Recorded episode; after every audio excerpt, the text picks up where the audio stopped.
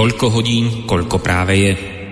Ak máte na svojich hodinkách viac alebo menej, nie je tu naša vina, pretože my začíname vždy včas. Ale nemôžeme zaručiť, že tiež včas skončíme.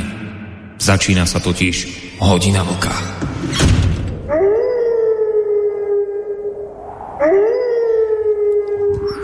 No, tentokrát musím povedať naozaj, že celkom tá úvodná zvučka, že my začíname vždy včas, v tejto chvíli naozaj neplatí a neplatí ani to, keď sa tam spomína, že ak máte viac alebo nie, menej, tak nie je to naša vina.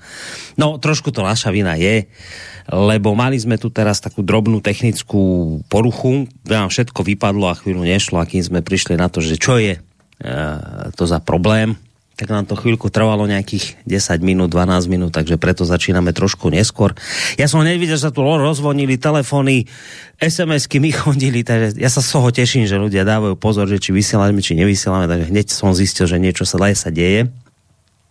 Takže ospravedlňte prosím, vážení poslucháči, že začíname trošku neskôr. Tentokrát bola chyba u nás v bansko štúdiu, mali sme problém s elektrinou, alebo ne, proste nešli, ne, ne, nešli nám, nešlo nám štúdio, no a už očividne sa nám to podarilo odstrániť, ale chvíľku to trvalo. Takže, takže dobrý večer, aj keď trošku neskôr, ale o to úprimnejšie. Dobrý večer, vážení poslucháči. Začína sa teda ďalší diel relácie Hodina Voka, ktorý úprimne poviem, nebude asi nejakým spôsobom veľmi prekvapivý tematicky, lebo naozaj vyzerá to tak, že top téma Ukrajina. Uh, je to proste silná téma, ktorá možno, dokonca možno si s ňou vystačíme do konca tohto roka, keď tak nad tým rozmýšľam. No ale e, pokiaľ teda ide o nejakú tú konkrétnu tému ohľadom Ukrajiny, tak tu dnes nuž ani veľmi nemáme. A ten dôvod je celkom prozaický, pretože okolo Ukrajiny sa za ten čas, odkedy sme sa vám z tejto našej dvojhodinovky slova hudby prihovárali, teda za tie dva týždne, tak za túto v podstate relatívne krátku dobu naozaj sa udialo toľko akoby významných vecí, či už priamo súvisiacich s Ukrajinou, alebo nejako tak nepriamo súvisiacich s Ukrajinou. Proste bolo toho toľko a tak veľa a tak dôležitého, že sme sa tak ani nevedeli zhodnúť a možno ani sme nejakým spôsobom sa o to extrémne nesnažili, teda zhodnúť sa na nejakej jednej téme. V podstate to jedno jediné, na čom asi od samého začiatku panovala zhoda okamžite, bolo to, že určite nesmeme opomenúť udalosti okolo, no, ako to politicky korektne povedať, no skrátka udalosti, uh, nesmieme teda opomenúť uh, udalosti okolo evakuácie ukrajinských bojovníkov, ktorí hrdinsky niekoľko týždňov odolávali útokom ruských síl v oceliárniach Azovstal v prístavnom meste Mariupol. To sme sa s mojím kolegom dohodli, že toto určite dáme, lebo že to je, to je proste dôležitá vec hlavne z toho hľadiska, ako to poňali naše médiá. A potom to ďalšie za tým, to už také zahalené takým rúškom tajomstva, že čo ešte k tomu dnes pridáme, ani sám neviem. Ale určite sme si povedali, že toto určite by sme dnes dali, túto jednu vec určite by sme radi trošku rozobrali. Už tak poďme na to. Ja si e, v súvislosti už s tou spomínanou evakuáciou ukrajinských bojovníkov z Mariupolu pomôžem výňatkami z článku denníka N v rámci z tohto svojho úvodu. A je to článok, ktorý vyšiel tento týždeň v útorok. No a budem vám teraz z neho niečo citovať. Takže denník N, útorkové vydanie. Ukrajinskí vojaci v Mariupole splnili svoju bolovú mis, bojovú misiu, Uh, uviedol v noci ukrajinský generálny štáb po tom, čo bolo z obklúčeného Azovstala evakuovaných 264 ukrajinských vojakov na územie ovládané ruskými silami. Fíha, zvláštna evakuácia. Niektorí vojaci tu to som do, dodal ja, to nepísali v denníku jedno. Niektorí vojaci však v areáli oceliarní zrejme zostávajú. Operácia na záchranu ukrajinských obrancov zablokovaných vo vnútri závodu pokračuje, oznámil generálny štáb a bojovníkov označil za hrdinov našej doby. Tým, že držali pozície pri Azovstali, nedovolili nepriateľovi v presune až 17 práporov taktických skupín, čo je teda okolo 20 tisíc ľudí, na iné smery. Narušili tým realizáciu plánu na rýchle dobitie Záporožia, dosiahnutie administratívnej hranice Doneckej a Záporožskej oblasti a vytvorenie podmienok pre obklúčenie síl, dodal štáb. Vďaka obrancom Mariupola sme získali kriticky dôležitý čas na vytvorenie rezerv, preskupenie síl a prijatie pomoci od partnerov. Obrancovia Mariupola splnili všetky úlohy stanovené velením. K situácii v Azovstali sa vyjadril aj ukrajinský prezident Volodymyr Zelenský. Citujem. Vďaka akciám ukrajinskej armády, ozbrojeným silám Ukrajiny, tajnej služby, vyjednávacieho týmu Medzinárodného výboru Červeného kríža a OSN dúfame, že sa nám podarí zachrániť životy našich mužov, uviedol prezident. E, vyrokovanie ich návratu podľa neho vyžaduje citlivosť a čas – Stanica CNN oznámenie generálneho štábu interpretuje tak, že ukrajinské ozbrojené sily ukončili svoju bojovú misiu v Mariupole. No, toľko niekoľko citácií, ktoré v takejto alebo teda podobnej verzii zaznievali už začiatkom tohto týždňa z našich, ale samozrejme predovšetkým zo svetových médií. Počúvali sme slova o evakuácii, hrdinoch a tak ďalej. To všetko, čo som vám teraz tu čítal, tak v rôznych obmenách počúvate od začiatku tohto týždňa. Slova o vydarenej evakuácii hrdinských obrancov, ktorý, ktorú organizuje ukrajinská armáda a tajné služby. Samozrejme slova o evakuácii zneli, myslím, mnohým pozorným poslucháčom, ktorí nás aj v tejto chvíli počúvajú. Verím, že mnohým z týchto ľudí slova o evakuácii museli znieť nejak tak podobne, ako keď hudobník na husle zahrá falošný tón. Proste hneď vám to nejak tak ako... Jak to povedať? No, proste vás to niekde pichne v uchu, keď to počujete, že čo, čo, čo ste to povedali, že evakuácia? No, No ale že prečo, hovorím o tom, že prečo to mnohým tak muselo pichnúť ho v uchu a, a, a, cítili taký falošný tón v tom celom, tak to teraz nebudem riešiť, nakoniec o tom sa budeme rozprávať v našej dnešnej relácii, takže to dám teraz bokom. Uh, ja by som toto svoje úvodné slovo rád ukončil niečím iným. Niečím, čo minimálne pre môjho reláciového parťáka, ktorého samozrejme o malú chvíľku privítam, minimálne pre neho to nebude žiadne prekvapenie, pretože to bol práve on, kto v súvislosti so spomínanými udalosťami evakuačnými v Mariupole, respektíve teda Vázov stále vydal u seba na svojom portáli Kosa jednu, musím to tak povedať, naozaj neuveriteľne trefnú vec. O čo ide? Vysvetlím. Ja som vám pred chvíľočkou citoval vyjadrenia ukrajinského generálneho štábu, vyjadrenia prezidenta Zelenského k už spomínanej v úvodzovkách evakuácii ukrajinských bojovníkov za Zostanu. Padali slova o hrdinoch našej doby, ktorí si splnili svoju bojovú úlohu, pretože tým, že držali pozície pri Azovstali, tak oni nedovolili nepriateľovi v presune na iné smery a vlastne tým priamo narušili plány nepriateľa, teda Ruska, na rýchle dobitie ďalších území Ukrajiny. No a navyše, vďaka ich vytrvalosti a odvahe získala Ukrajina kriticky dôležitý čas na vytvorenie rezerv, preskupenie síl a prijatie pomoci od partnerov.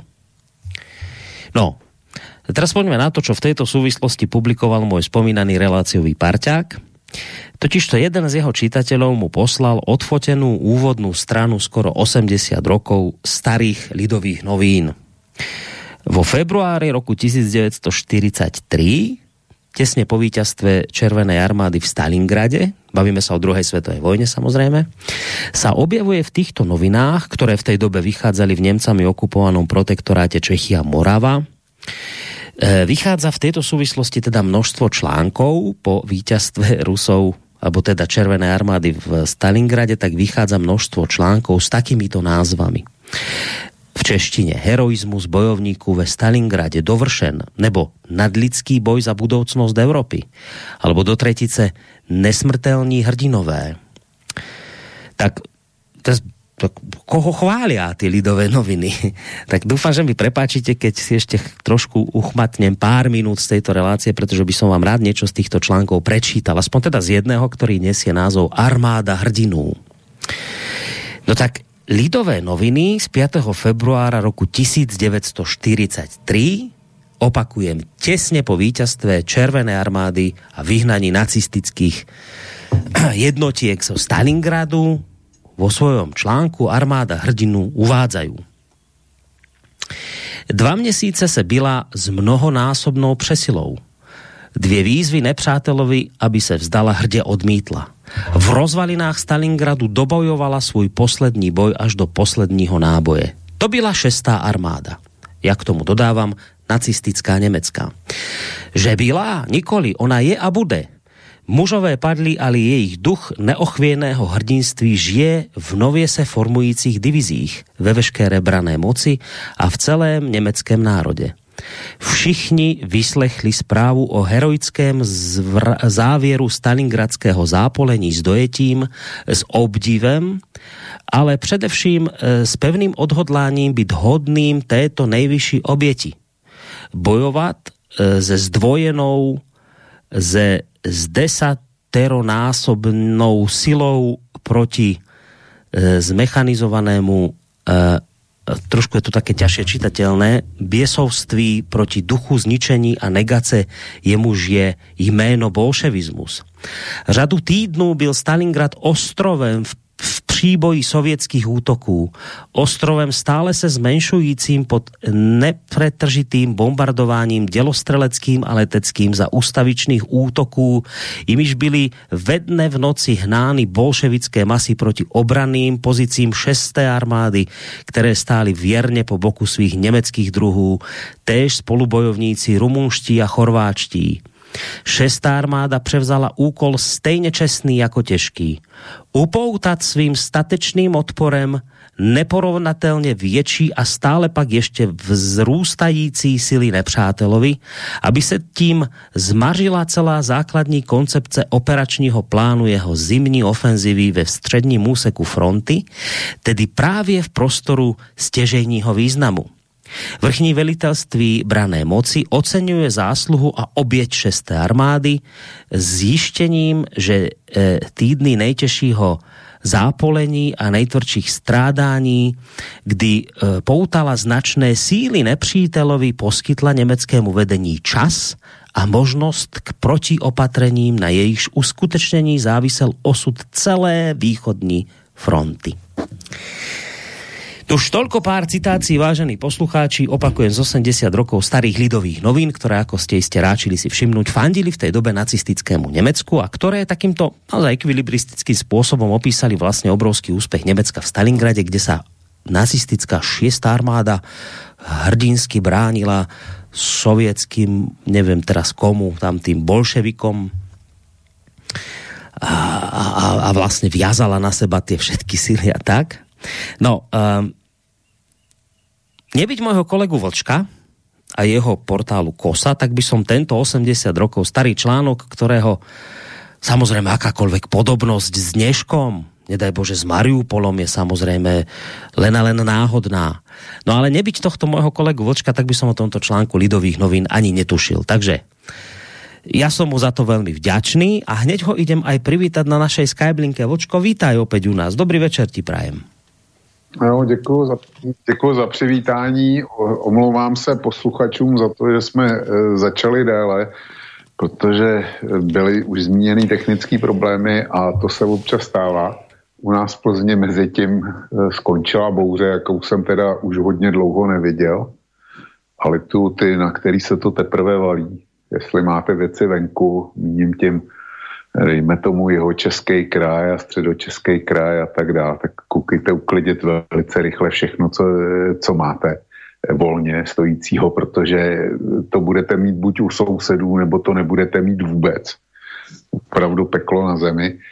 Ale eh, k tomu článku, Borísku, eh, ta chvála na mě, ta je zbytečná. To, já jsem o tom, eh, o těch starých lidovkách nevěděla, kdyby mi to jeden z posluchačů nebyl poslal, tak jsem si ani neškrt. A e, samozřejmě, že když jsem to dostal, e, dostal na monitor, tak to muselo hned jít e, na sklo, protože, e, protože ano, ta, ta podobnost jak si ta, ta není žádná mezi, mezi tím, co psali lidovky o Stalingradu před 80 lety s tím, co se píše dneska o Mariupolu, tak podobnost tam není v žádném případě žádná. To, to jako to si řekněme hned na začátku. Tak, to... tak, ano. A, a celkom jasně to musím hned na začátku povedať. Ano. To jako hrdinové, hrdinové eh, ze Stalingradu v uvozovkách a hrdinové z Mariupolu bez úvozovek, to, to jsou dvě různé kategorie. Eh, mně na tom, eh, na tom spravodajství, který zažíváme dneska, tak vadí ta naprostá nekritičnost a podřízenost tomu, co říká Kiev. Když Kiev říká, že jde o evakuaci, no tak, tak česká televize a slovenská televize a všichni ostatní opakují, že jde o, evakuaci. Hmm. E, ta podobnost není, protože tenkrát lidové noviny se netroufly napsat, e, že generál Paulus, generál polní maršál Paulus a jeho šestá armáda, že byli evakuovaní že na tom, že na tom jednal, eh, že se na tom podíleli eh, Ribbentrop, Führer, eh, Canaris a jeho Abwehr, Červený kříž, OSN tehdy nebyla. A nevím kdo všechno, tak ty, že se lidovky si netroufly tohle napsat, čili vidí, že tam podobnost žádná není. Já jsem do teďka netušil, že teda pro Kiev Eh, jsou spolupracující jednotky, eh, opolčenci, že to jsou eh, ruský invazní síly, že, že vlastně to jsou ti, kteří jsou pod komandem Kieva zajišťují tu bezpečnou evakuaci. Doteďka jsem to neti, netušil a teď koho to vím. No. Ale no, ta, ta, ta trapná podřízenost a to, to trapný eh, papouškování všeho, co řekne eh, Zhlenský, nebo Kuleba, nebo kdokoliv z těch ukrajinských papášů. To je neuvěřitelný a e, fakt je teda, že e, Západ byl mnohem lépe, včetně Slovenská a České republiky, mnohem lépe připraven na tu, e, propagandisticky na tuhle e, ukrajinskou válku, než e, v roce 2014, v roce 2015, kdy e, informační válku prohráli. Ale pokud to budou dělat takhle, jo, pokud, eh, pokud těch případů eh, ohledně evakuace a dalších, dalších míst a dalších eh, vítězství, vy jste duch Kieva a podobně, jo, eh, obránci Hadí ostrova, pokud těch bude přibývat, no tak eh, ten informační bonus, který měli, tak se velice rychle vypaří. No, um, čo chcem povedať? Chcem povedať dve veci. V prvom rade, že e, dobre sa rád za tieto úvodné slova, e, ktorými si nadazal na ten úvod. Zároveň chcem povedať, že teda vám popri Vočkovi praje nerušené počúvanie z bansko štúdia aj Boris Koroni a do tretice chcem ešte povedať, že samozrejme môžete sa zapojiť studio zavínač slobodnyvysielac.sk cez našu internetovú stránku, prípadne telefonicky 048 381 0101 budeme dvíhať telefony. No, k týmto veciam, s týmto začneme začneme teda s, tým, s touto evakuáciou. Trošku si to tak rozoberieme na drobné, že e, ja rozumiem, že teraz niekoho hneď tak mohlo pichnúť, hlavne teda tí, ktorí to tak nejak vidia, že a ja teraz neviem, či oprávnenie, neoprávnenie, skrátka máme tu ľudí, ktorí fandia v Ukrajine, fandia Rusom, neviem komu všetkému fandíte, ale skrátka sú ľudia, ktorých to teraz zabolí, že čo tu vy teraz porovnáte nacistickú nejakú armádu z druhej svetovej vojny, ktorá tam chcela dobiť e, Salingrad, s nejakými obrancami Mariupolu, ktorí sa bránia rúským okupantom. Dobre, v poriadku, tu sa s vami hádať nebudeme, len o to ide, že tá podobnosť tých slov bola taká zvláštna, že obidvaja, aj tí Nemci tam viazali tí, tie, tie sily nepriateľa, aj títo viažú, obaja boli hrdinovia, aj títo sú, ale dobre je to také, akože dobre, nebudeme sa tu hádať s vami, poriadku, je to citlivá vec, ale chceme sa rozprávať predovšetkým o tom, čo už Vočko naznačil v tom úvodnom slove tak, tak ty slova majú nejaký svoj význam. Slovo evakuácia, to je slovo, ktoré niečo znamená. A ja si myslím, a doteraz som naozaj vočko žil v, takovej, v takej predstave, že evakuácia je záchranná misia. Ja si pamätám, že evakuácia bola napríklad, že keď bola keď bol teraz Afganistán, tak tam rýchlo evakuovali tých, tých afgánskych nejakých tých neviem koho, tých prominentov, tých evakuovali, to znamená priletel nejaký americký vrtulník a týchto ľudí evakuovali do bezpečia. To je evakuácia. Potom sa to tak ako porovnávalo aj s evakuáciou, ak si pamätáš, vo Vietname, kde zase tiež niečo už tam prehrávali, tak ich rýchlo evakuovali z nejakej budovy. Evakuácia znamená, že ich zachránite. To znamená, zoberiete tých ľudí, evakuujete ich na bezpečné miesto, presne ich odveziete z bodu A do bodu B, z bodu A, kde im hrozilo nebezpečenstvo, do bodu B, kde im nebezpečenstvo nehrozí takže ich evakuujete. Evakuácia môže byť aj taká, že ide nejaká záplovová vlna, vočko teraz hovorí, že v Plzni pršalo, nejaké hrozné veci sa tam dejú, tak vás rýchlo evakuujú, aby vás z toho nebezpečenstva vyťahli preč a odviezli opäť na bezpečné miesto, do nejakej, ja neviem, telocvične, kde je sucho. Tak ja som si pod evakuáciou predstavoval toto. A potom sa stane situácia, že a to je to, čo si povedal ty, Vočko, nakoniec si to písal aj vo svojom článku. Dobre, dobre, rozumiem, prečo to robí pán Zelenský, prečo povie namiesto slovko kapitulácia, prečo povie evakuácia. Ja sa ešte potom aj na to opýtam, ale dobre, povedzme, že tomu rozumiem. Ja rozumiem, že potrebuje motivovať mužstvo. V poriadku. Ale ja naozaj nerozumiem tomu, prečo to robia naše médiá. Ja nerozumiem, akože mne nejde do hlavy, prečo toto naše média prevezmú, akože, nekry, akože tak, že sa nechumeli a ja od pondelka či od útorka nečítam nič iné, len o evakuácii ukrajinských hrdinov z Mariupola. No dobre, tak, tak teda, a na aké, na aké bezpečné miesto ich teda odvážate, keď je to evakuácia? No a hneď, za, hneď ďalej sa dočítam, no že odvážame ich na čo proruskými separatistami kontrolované, alebo dokonca Ruskom kontrolované územia. Tak to je evakuácia, keď ich odvážate na územie nepriateľa a potom, že a čo tam? Že tam sú v nejakom bezpečí, či čo? No ale že nie, že oni idú asi do väzenia. A to je evakuácia.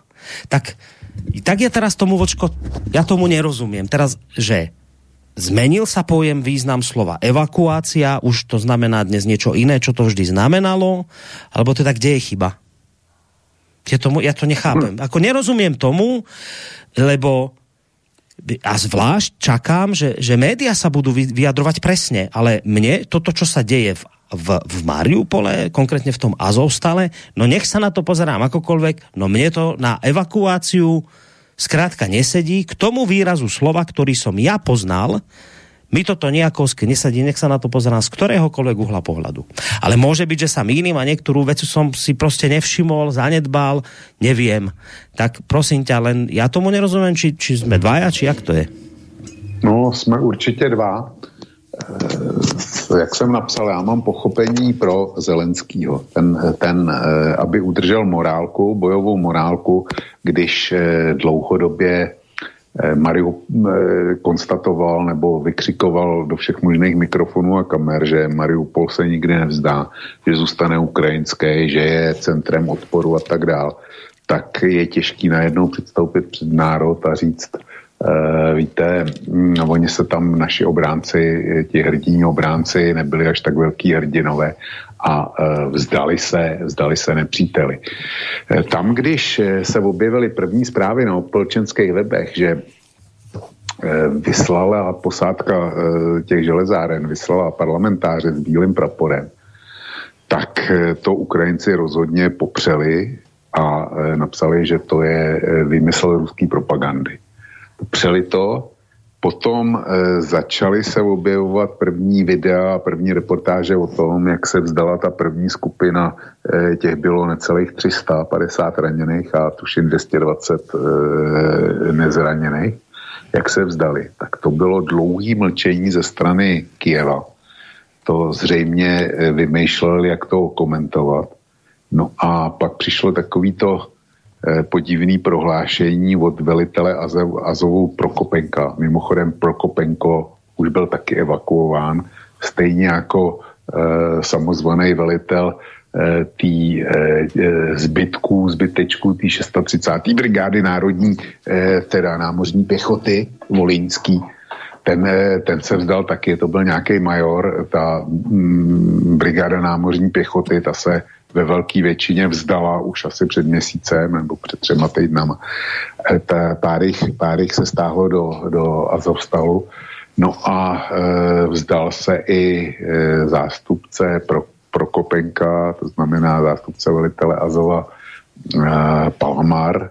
Toho ještě dneska naše televize Eh, Česká televize představovala, že ten se eh, eh, video, který prohlašoval, že on se nikdy, nikdy nevzdá na ruských zdrojích, už je video, kde teda už se vzdal. Jako, mm, mm. No, už tak, byl evakuovaný. Už byl, už byl taky evakuovaný, čili ano, já si pod pojmem evakuaci, evakuace představuju přesně to samé, co si pod ním představuješ ty. Ale pro jistotu jsem eh, projížděl ještě slovníky a vedle slovníků taky úřední publikace eh, Hasičského záchranného sboru a ministerstva vnitra, co ty tam píšou o evakuaci a vždycky je to stejný. Hmm. Je to od, odvod nebo odvoz osob, zvířat a cených věcí eh, v případě válečního konfliktu, živelní pohromy a tak dále na bezpečné místo, kde budou chráněny jejich životy a e, budou ochráněny ce, jaksi cené hodnoty. Takže e, pokud bychom vyšli přísně z této, de, e, z této definice, hmm. tak fakt asi je, že být e, v ruském vězení tak znamená eh, větší ochranu eh, života toho dotyčního azovity nebo námořního pěšáka, než kdyby zůstal dál v těch bunkrech Azovstalu. To asi bude pravda. Bezpečný místo před bombardováním, zastřelením a tak dál, to vězení tak je. No ale jestli je to to, co e, my rozumíme e, pod tím, že když tě e, zachrání, evakuujou, takže potom, jakmile eh, to nebezpečí pomine, eh, se staneš normálním občanem, eh, který se může dál pohybovat, tak to asi neplatí. Říkám, chápu Zelenskýho, protože ten nemohl tuhle porážku prostě přiznat, že hrdinové se vzdávají. Hrdinové se nevzdávají, že jo? Hmm. To za první. Hmm. Za druhý, slyšel jsem něco o hymně Azovstalu, kde se píše nebo zpívá o tom, že oni e, raději padnou, než by se vzdali a že jsou připravení položit život a tak dále. Hmm. Takový ty, ty řeči. Zcela evidentně dneska už nejméně 2000 těchto hrdinů e, ty, tu hymnu nenaplnilo. No, omlouvám se. Na zdraví, je to pravda. Děkuju. No? A asi, už naplnit ani nehodla. Ještě asi kejchnu jednou za chviličku. Dobré. Protože kejchá se vždycky dvakrát. jo, už je to tu. Omlouvám se. Na zdraví. No. Děkuji. Takže, takže už, to, už to nenaplní, jak se vyrovnají se svým svědomím, to nevím, ale Zelenský říká, že oni teda byli evakuovaní za účelem výměny e, za ruský zajatce a že, že jako hrdiny přivítají v Kijevě a tak dále. A že, že jako ty jednání jsou jistý a že probíhají.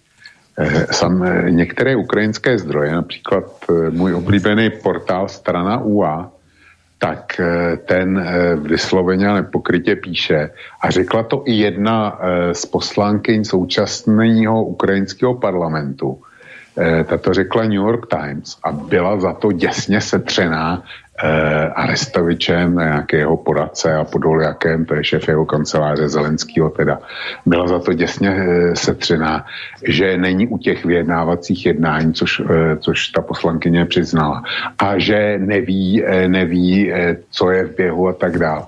Ale eh, rusové, rusové zásadně o tomhle mlčí, hmm. nekomentují to a když se podíváš na opolčenský kanály nebo na ruský kanály, tak zjistíš, že tam se jasně požaduje, aby výměna zajaců se týkala kohokoliv s výjimkou příslušníků Azova. Hmm. Ty, jako, ty jako do výměny za žádnou cenu nepůjdou. Nehledě k tomu, že strana napsala eh, tam napsala poměrně velký článek, který jsem taky přetiskl, kde konstatuje, že podle jejich informací eh, Ukrajina ani zdaleka nedisponuje kontingentem eh, který by dovoloval nějakou výměnu takhle velkého množství lidí. A že si Rusko navíc velice dobře uvědomuje, jak by to propagandisticky vypadalo, kdyby je pustil e, pustilo mm, jo, mm. do Kieva, že by z toho byla obrovská monster show a tak dál. E, nic podobného Rusko nemůže připustit. Čili no. já nevím, co, e, co bude s těma námořníma pěšákama. Ty se možná vrátí z té první války, várky, která se vzdala v těch strojírnách Ilič. Ale nevěřím, že někdo, kdo byl v Azovstalu doteď, takže bude předmětem výměny do té doby, dokud E, tahle válka neskončí. No, nehovoriac o tom, že ja neviem teraz, či to v Ruskej dume iba navrhli, či to prešlo, ale tam mal byť nejaký návrh zákona o tom, aby sa vôbec nesmeli práve títo e, zajatí meniť za ruských vojakov. Mal byť taký nejaký návrh, ale neviem, ako to teda dopadlo. Ty si to nejak dosledoval potom, že? No, snažil jsem se, ale zatím, zatím je to jenom návrh. Já jsem si myslel, že původně zákona, ale dneska jsem našel, že to je návrh rezoluce, státní dumy a e, zatím je to pořád ten návrh, ale říkám, ta, ta atmosféra v Rusku a na Donbase ohledně Azova, to je natolik rozjitřená. A ten propagandistický bonus pro Zelenskýho a jeho režim, ten by byl natolik velký, hmm. že zkrátka k té výměně nedojde. E, podle mě ne. E, Zelenský to zkusil s předstihem to zařídit, vlastně eh, dostat do té polohy, kterou on potřebuje, tím, že eh, zavřel toho poslance Medveščuka a udělal z toho mm. monster kauzu, protože Putin je k motrem Medveščukovi dcery a oni si vsadili na to, že mm, zkrátka by Putin mohl slyšet na výměnu Medveščuka za lidi v. Ale já jsem tenkrát napsal, že, eh, že eh, Stalin nebyl ochoten vyměnit svýho syna, Jakova, hmm. který byl zajatý, a když eh, za generála Pauluse. A že když Stalin nebyl ochoten vyměnit svého vlastního syna, takže si neumím představit, že by Putin vyměnil pro něj v podstatě cizího člověka. Jo za Azovity. To, hmm. to byl nesmysl. No. no, ale teraz tá pointa je táto, že dobre, my tu budeme samozrejme počúvať a už sme to povedali trikrát. Je to, chápeme to, rozumieme tomu, prečo toto robí ukrajinská strana, treba motivovať mužstvo a tak ďalej a tak ďalej. Majú tam vojnový stav, teda nepríjemnú situáciu, bijú sa tam s tými Rusmi. Ja to, je to, nemusí sa nám to páčiť, ale to, čo robí pán Zelenský, a jeho štáb a generálny štáb, ktorí teda povedia, že my sme zabezpečili evakuáciu a, a odvezli sme ich na ruské územie, kde budú vo vezení, tak, a potom ich vymeníme, ale vlastne Rusi o toho nevedia, či ich chcú vymeniť, ale my, my to zariadíme. Tak dobre, tak oni to povedali, v poriadku, chápeme, prečo to robíte, ale rozumieme, aká je pravda. A, a tak, takže týchto ľudí teraz dajme bokom, že tam vo vojnovom stave to tak býva, že proste všetky strany, ktoré sú tam zapojené, tak si šíria svoju propagandu. Skrátka, dobre, tomu to rozumieme. Ale teraz je tu naozaj tá, toto je kľúčová otázka. Ale, ale, ale čo to znamená, keď na toto nabiehnú naše médiá? Že oni bez, bez akéhokoľvek okolkov, bez, bez štipky hamby alebo ja neviem čohokoľvek, proste prevezmú túto táraninu, túto, túto manipuláciu vojnovú, alebo už ako to nazvať, bez okolkov to prevezmú a normálne ako, ako by sa nechumelilo, to papagájujú do sveta, nie že my, naše české, slovenské, svetové médiá. A z toho teraz akože, ja sa to nepýtam len preto, že ja som naštvaný, že to spravili. Ale teraz vyvstáva naozaj vážna otázka, lebo hoci sa to tak nejaví, už mnohí to tak tvrdia, že to ani nie, ale skutočnosť je taká, že my naozaj vo vojnovom stave nie sme. My na Slovensku, ani v Českej republike, naozaj vo vojnovom stave nie sme. A naše médiá teda nemusia robiť to, čo musia robiť ukrajinské, že musia nejakým spôsobom, alebo teda asi to všetky nerobia, Vlčko ma opraví a povie, že je ukrajinské médium, ktoré je naozaj objektívne. Ale povedzme, že naozaj, keď je vojna, tak tie médiá tam tlačia tú propagandu, lebo treba motivovať národ. Ale my nie sme vo vojnovom stave. Naše médiá by mali predsa objektívne informovať a oni by nemali napísať, že z Mariupolu prebieha evakuácia A kam? Je do ruského zajatia, prepačte, ale budeme písať ďalej o evakuácii a budeme ďalej preberať tie Zelenského veci, tak ako to on povie, alebo to tak jemu vyhovuje.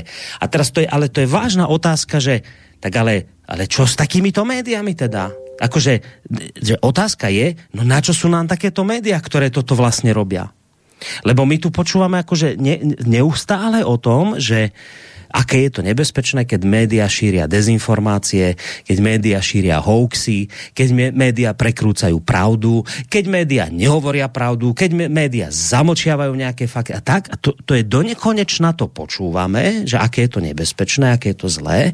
A teraz to vidíte, že to, to, to teraz vidíte plasticky, že Prečítate si niekde v denníku N, SME, aktualitách, v, českých lidovkách a ja neviem, ČTK dokonca, keby len, ešte ČTK, tá, TASR, proste, že to, to nie je len mainstreamové médiá, verejnoprávne, že teraz vidíte fotku, idú autobusy, pred nimi ide nejaké BVPčko ruské s tým z to očividne vidíte, že to je buď nejaký povstalec proruský, alebo Rus rovno, a za ním idú tie autobusy a hneď za tým si čítate, že toto je evakuácia za Zoustalu, ktorú vybavil pomaly túto Zelenský a, a jeho tajné služby a jeho armáda. A potom sa pýtate, no na čo mne takéto... A, to, to, tieto, a teraz nie, že len na čo sú mi takéto médiá, ale potom z toho vyvstane otázka tak do čerta, ako mňa tieto médiá informujú o tomto konflikte. Lebo ak ma informujú takto, ako to teraz vidím, No tak je to teda katastrofa. Tak potom to znamená, a tu už končím, že to potom ale vočko znamená, že oni sa už neštítia a absolútnej drzej a sprostej manipulácii proste takej, že to je už, akože to človek musí vidieť, aj keby bol slepý, aj keby veľmi nechcel a zakryl si všetky uši, tak mu to do tej hlavy dôjde, že to je proste manipulácia, že proste toto evakuácia nemôže byť, lebo slovo evakuácia znamená niečo iné. Čiže No, mám vočko pocit, a to je moja otázka na teba, že neodtrhli sa nám tieto naše médiá, ktoré nás akože teda objektívne informujú o tomto konflikte, neotrhli sa už oni totálně z reťaze? Eh, Borisku, tu odpověď znáš, to, to já nem, a naši posluchači taky znají. Kdyby média plnili svoji funkci tak, jak si my dva představujeme, tak já nevydávám každý den kosu, a nesedím u toho 80 nebo ještě, ještě víc hodin denně. Ty dneska děláš někde v nějakém velkém médiu, eh, možná i v eh, STV nebo ve slovenském rozhlase, nebo to je jedno kde. Prostě dělal by si tam a byl by si tam spokojený a naši posluchači by eh, ne, nepotřebovali ladit na internetu slobodný vysílač. To je přímý důsledek toho. Eh, média selhali při té první ukrajinské válce v roce 2014, 2015. To se dokonale zesměšnili ve srovnání s tím, jak informovala alternativa co do pohotovosti a pravě, mm, jaksi pravdivosti. Tentokrát byli připravení daleko líp včetně Zelenského, protože ta eh, propagandistická kampaň Kieva a speciálně role Zelenského v ní byly brilantní. Jo, a já kdybych byl šéf-redaktorem velkého média a eh, nechali mi trochu volnou ruku, tak bych eh, napsal něco ve smyslu, že ukrajinská posádka v Azovstalu po 82 dnech kapitulovala po 82 dnech skvělého odporu, protože jo, vytrvalého odporu, eh, kdy opravdu se bránili tak, jak, tak, jak uměli a já vím, že posluchači teďko už sedají k klávesnicím a píšou rozhořčený maily, že se kryli lidskýma štítama, že mají na svědomí e, někde na ruských zdrojích jsem četl 20 tisíc mrtvých Azov. Ale prostě oni, oni dělali to, co věřili. Teraz se bavíme o vojenskom hľadisku, že z vojenského hľadiska sa naozaj z vojenské, ano, snažili. Z vojenského hlediska prostě dělali, dělali co chtěli a po 82 dnech e, si řekli dost, zapíchli to, když zjistili, že nemají nemají žádnou naději na to, aby se probili z obklíčení a že jim nikdo nepomůže. Jo. Takže tohle, eh, tohle bych pochopil a bylo by to jasný a že Rusové podvezli do zajetí a tam, že eh, rozseparujou na normální vojáky, ty jdou do jednoho lágru a Azovity ty jdou přímo do vězení, odkud, odkud neutečou a e, že teda jejich osud asi nebude zrovna procházkou e, růžovým sadem. Ale e, jako když někdo bojuje, tak, e, tak prostě bojuje a není, e, není v jeho v té situaci, co byli oni, tak není žádná hamba se, se vzdát. Jenomže tohle Zelenský z mnoha důvodů nepotřeboval a, a naše, naše sdělovadla z nějakého důvodu to nepotřebují taky. Já, e, ale tím oni podkopávají sami svoji důvěryhodnost. Vem si to, to obrovské hnutí, které bylo v obou našich republikách e, po vypuknutí té války, kdy speciálně teda Slovensko bylo hodně pro rusky a najednou se to otočilo. Ale ať to, ať to takhle dělají dál a ono se to vrátí. A nakonec to vede k těm důsledkům, o kterých jsme mluvili včera v Trikoloře. Vys ona, eh, onen eh, otevřený dopis amerických kongresmenů na eh, Marka Zuckerberga a vedení Facebooku, aby konečně už něco udělali se, Slove, se slovenským Facebookem. Že to je rejdiště eh, pro ruských dezinformátorů, trolů a já nevím čeho všeho. A že na Slovensku spousta lidí eh, ty dezinformátory čte a věří tomu, co píšou. No, když, když budou takhle referovat, když evakuace je pro ně, je pro ně odchod se zvednutýma rukama do ruského zajetí a je to pro ně evakuace a je to vlastně vítězství a e, jako skvěle provedená operace na záchranu těch lidí, co v tom Azovstalu byli, no tak hold lidi eh, nejsou úplně praštěný pavlačí a eh, hledají si zdroje, kde vzdání je vzdání, evakuace evakuace a porážka a vítězství jsou porážka a vítězství. Ať to takhle dělají dál. Je to v pořádku. No, dobré, tak dajme ešte také technické otázky k tomuto, lebo naozaj ma to zaujíma. Uh, napríklad to si ma prekvapil s tým Palamarom, že ten sa už dal, to som ešte nezachytil, túto informáciu, to si čítal na akom zdroji? No, já to mám tady, originál bude asi, e, moment, já to najdu, jak se ta tam mm, reportérka jmenuje, protože mi vypadlo. Je to, já jsem na opolčenských webech a tam je zpráva od No, tak když člověk něco potřebuje, tak to, tak to nemá, ale je to, je to polčenský weby a už to přinesli i hmm. český aktuální konflikty. Už to mají taky. To, hned to přečtu, jestli se mi to rychle otevře, tady by to... A, Dobre, tak kým to budeš hľadať a máš ty potom tam aj nejaké informácie ohľadom tých ďalších e, veliteľov, že ako je to aj s nimi, lebo vieš, tam ja smerujem no. k tomu tú otázku, že, že čo od nich očakáva, teda, dobre, jedna vec je, čo hovoria radoví vojaci, však všetci nejakú hymnu spievali, skladali sluby a neviem, čo tam robili, dobre, v poriadku, však nesplnili to a je to do istej miery pochopiteľné, že ten slub nenaplnili, keď na to prišlo, tak zvolili záchranu života, fajn. Ale od tých veliteľov to je také, že to máš ako keď je kapitán na lodi a teraz on opúšťa tú loď buď posledný, alebo sa nechá potopiť s tou loďou a také niečo, že, že či títo, teda bavíme sa o tých veliteľoch, že či tí tiež chcú už teda slobodu, alebo či teda hrdinská vojenská smrť tam nastane, že čo od nich očakáva. Tak preto sa pýtam, že či máš aj informácie za tých ďalších Prokopenko a títo, ktorí sú tam ešte. No mám tady, přečtu ti, Denis Prokopenko, volací znak Redis, velitel Azova, zástupce velitele Svetoslav Palamár, volací znak Kalina a velitel 36. brigády námořní pěchoty Volínský, volací znak Volyň, jsou nyní v zajetí ruské armády. Dnes se potvrdila informace ze zdrojů ČTK, že Palamár Kalina je již 24 hodin ve vyšetřovací vazbě v Rostově na Donu. O kapitulaci dnes informovala zpravodajka prvního kanálu ruské televize Irina Kuksenková. Eh, v zajetí je eh, tedy eh, Radis a Voloň, kteří se vzdali ve stejnou dobu jako Kalina. Trojice byla odvezená v odděleném autě. A teď je tady v současné době ukrajinští nacionalisté, kteří zůstali v závodě, ničí kompromitující materiály a cené zařízení pomocí vybušněn. Informoval velitel praporu Vostok Aleksandr Chodjakovský, čili, čili mělo by to být eh, ložený a na opolčenských, tohle, tohle je na aktuálních konfliktech a eh, na e, opolčen, na spravodajství opolčenců je, hmm. je to taky. No ja teraz čítam akorát na ČT24, čo tam dávajú také tie bleskové správy, že ruský minister obrany Sergej Šojgu podal hlásenie ruskému prezidentovi Vladimirovi Putinovi o oslobodení oceliáreň Azovstal Mariupole. Stalo sa tak potom, čo sa poslední obránci tejto východo ukrajinskej bašty vzdali. A toto mala uviesť agentúra Interfax z sa na ruské ministerstvo obrany. Takže, takže by tam už nemal byť v podstate nikto podľa týchto správ. To, to, nikdo, to nikdo neví. E, to nikdo neví, jestli v těch, e, jestli se vzdali všichni, jestli někdo to neskouší v těch troskách zůstat nepozorovaně a přece jenom se nějakým způsobem zachránit to, to jako nikdo neví a já si myslím, že tam ještě někdo bude, ale to je, to je můj dojem, mm, který není o co opřít. Hmm. Ale uvidíme.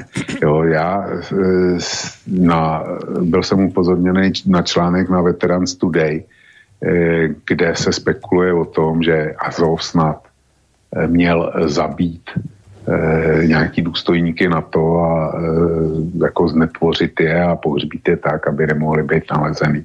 Ale já jsem si z Veterans Today naběh přednedávnem, kdy informoval o tom, že byl e, zajatý jeden z amerických generálů a do teďka se to nepotvrdilo. Já budu muset psát omluvu. Mm. Čekal jsem na to, až bude, až bude Azovstál e, definitivně vyklizené, jestli náhodou přece jenom něco bude. Čili e, říkám, že ta informace existuje, ale osobně jsem k ní velmi, velmi skeptický. Nicméně ten, ten odpor prostě skončil, ale já se vrátím ještě, ještě k tomu, e, k té minulé otázce, kdy si říkal, že byly média, které informovali.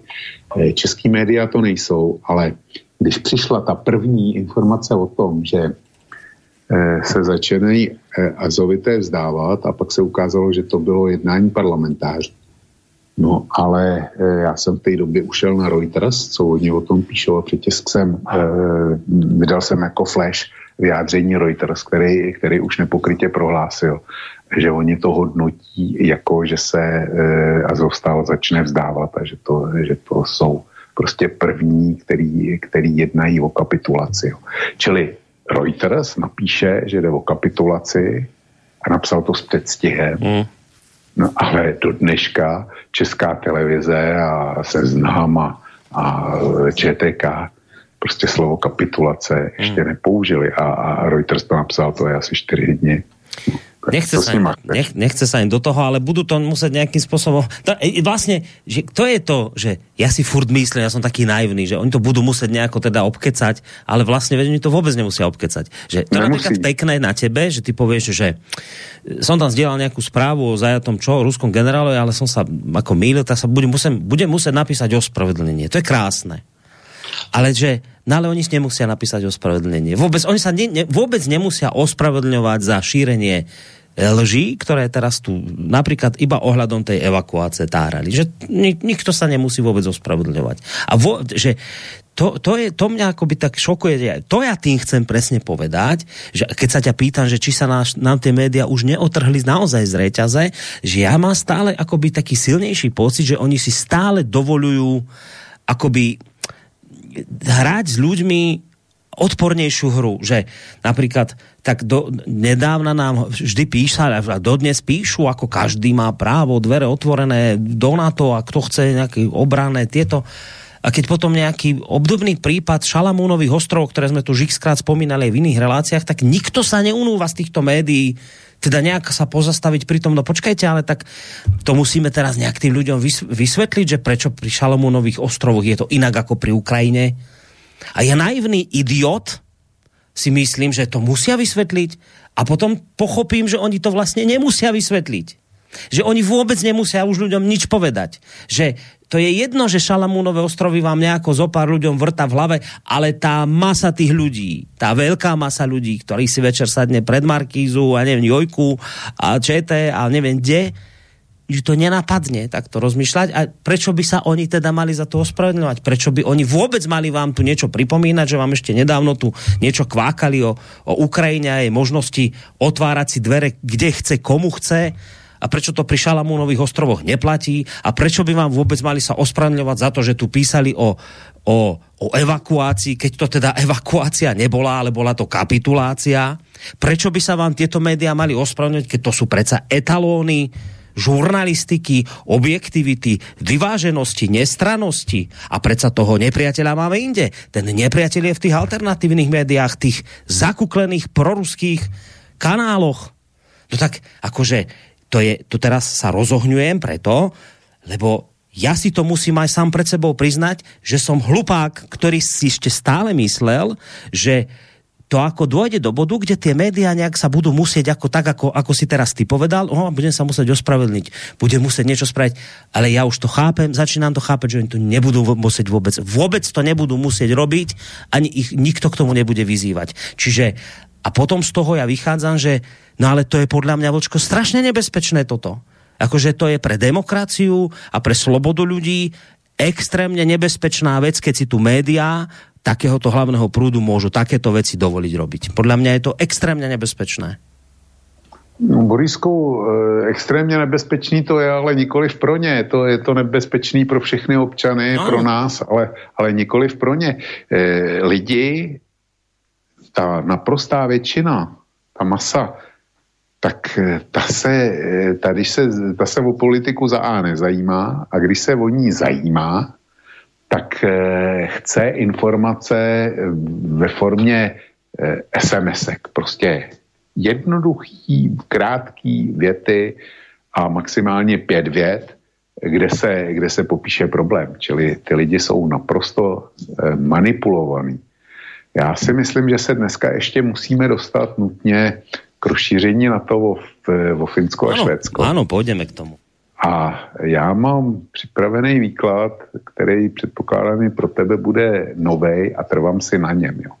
A je to, je to důsledek toho, eh, my poukazujeme na slovenskou veřejnost, která se takhle zajímá o, o politiku. My poukazujeme na českou eh, veřejnost, která se takhle v úvozovkách zajímá o politiku, že chce eh, pět, ves, pět vět SMS-kového formátu a pops, tak, aby to obsáhlo hmm. jakoliv složitý problém nebo velký problém, včetně války, Eh, eh, včetně eh, klimatické katastrofy, včetně, já nevím, zhroucení burzy, tak pokud možno v pěti větičkách o čtyřech slovech, jo. Hmm. A stačí, aby si většina lidí dávala práci s nějakýma rozborama do hloubky a hledání souvislostí. To nemůže štít. Ale ono to neplatí jenom pro Slovenskou a Českou republiku. Eh, skandinávci, kteří, eh, který máme za takový eh, termín nad lidi, není, není dobrý, není vystihující, ale prostě lidi, který bereme jako vzdělaný, klidný, informovaný, tradičně demokratický, jak si ukážeme, že na tom no, jsou vůbec jinak. Dobré, dobré. Ja som to tak mal presne nejak vymyslené, že dajme najskôr debatku o tomto v prvej časti tejto relácie a potom nám to vlastne bude pekne, aj keď teda neviem, čo chceš k tomu na to povedať, ale tak som tušil, že to bude vlastne tak vlastne súvisieť jedno s druhým, lebo k tomu si nakoniec nepísal ani článok, o čom sa teraz budeme rozprávať, takže samého ma zaujíma, čo k tejto téme rozširovania NATO o Švédsko a Fínsko povieš, ale urobíme my si, lebo máme hodinku za sebou, teda nie celú, lebo sme od nejakých 10 minút začínali neskôr, ale zhruba tú polovicu prvú máme za sebou, tak si ideme trošku hudobne oddychnúť a potom sa pustíme do tej druhej témy a potom si dáme už aj vaše maily. Slubujem, že to tak urobím.